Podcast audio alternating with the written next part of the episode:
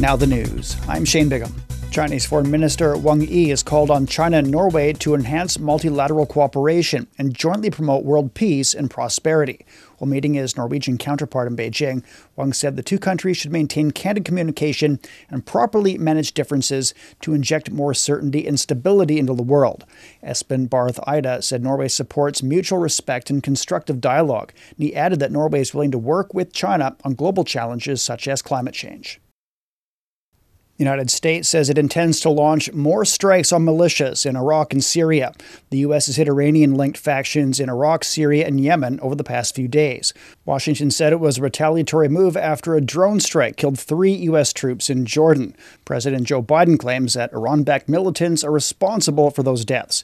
Iran's denied its involvement. Ehsan Kevani has more from Tehran. The foreign ministry spokesman Nasser Kanani emphasized that Iran has no proxy forces in the region and is not looking for friction with any country uh, either. Uh, Iran says uh, all the targets in Syria and Iraq were fighter groups, which are called uh, the resistance groups by Iran, who do not take orders from Iran. Tehran emphasizes that uh, such groups act independently. There are even doubts if, if all the U.S. attacks in Syria and Iraq were successful. As we heard Iraqis saying, uh, considerable number of uh, casualties uh, in Iraq were civilians. China says it opposes any action that violates another country's security, sovereignty, or territorial integrity. A foreign ministry spokesperson was responding to a question regarding U.S. strikes on Syria and Iraq. Both countries have condemned the attacks. The Chinese official said that China urges all parties to abide by international law to avoid escalation. Israel says its military has dismantled some of Hamas's combat battalions in Gaza and will continue to eliminate the rest in Rafah.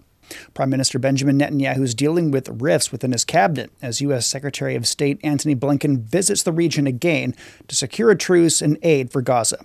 Netanyahu says Israel's not ready to accept a deal to release hostages held by Hamas. Sarah Coates reports. The military said it dismantled major Hamas infrastructure in Khan Yunis, including uh, an area that was a command center that was used by the brother of the head of Hamas in the strip. There's been a lot of discontent, and it really is only growing within the Israeli cabinet, within the government. These wider cabinet members, they are saying that they want to be briefed on everything that's going on, including, of course, this hostage deal. There is also uh, a lot of anger on the opposition opposition side, this is coming from Benny Gantz. He's then been saying that he'll also quit this uh, small war cabinet if Netanyahu caves to the right. So this is certainly a, a massive dilemma for Netanyahu. A court in Seoul has cleared Samsung Electronics chairman Lee Jae-yong in a case over irregularities in a 2015 merger of Samsung affiliates.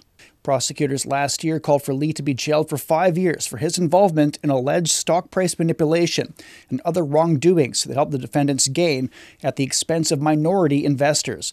Lee and the executives denied wrongdoing, saying the processes were part of normal management activities.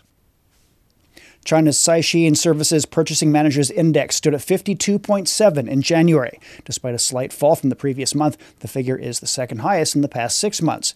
January's expansion was attributed to improved market conditions and rising orders for services exports. China's latest cut to the reserve requirement ratio for commercial banks is officially effective. Analysts say the cut, by 50 basis points, aims at offering liquidity for the upcoming Chinese New Year, as well as strengthening credit capabilities of commercial banks and stabilizing asset prices. MetLife Stadium in New Jersey will host the 2026 World Cup final, while FIFA has awarded the opener of the tournament on June 11th to Mexico City's Estadio Azteca.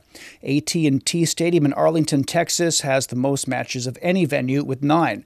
The World Cup, co-hosted by the United States, Canada, and Mexico, will be the first edition after the expansion to 48 teams and 104 games. And that's the news. I'm Shane Bigham.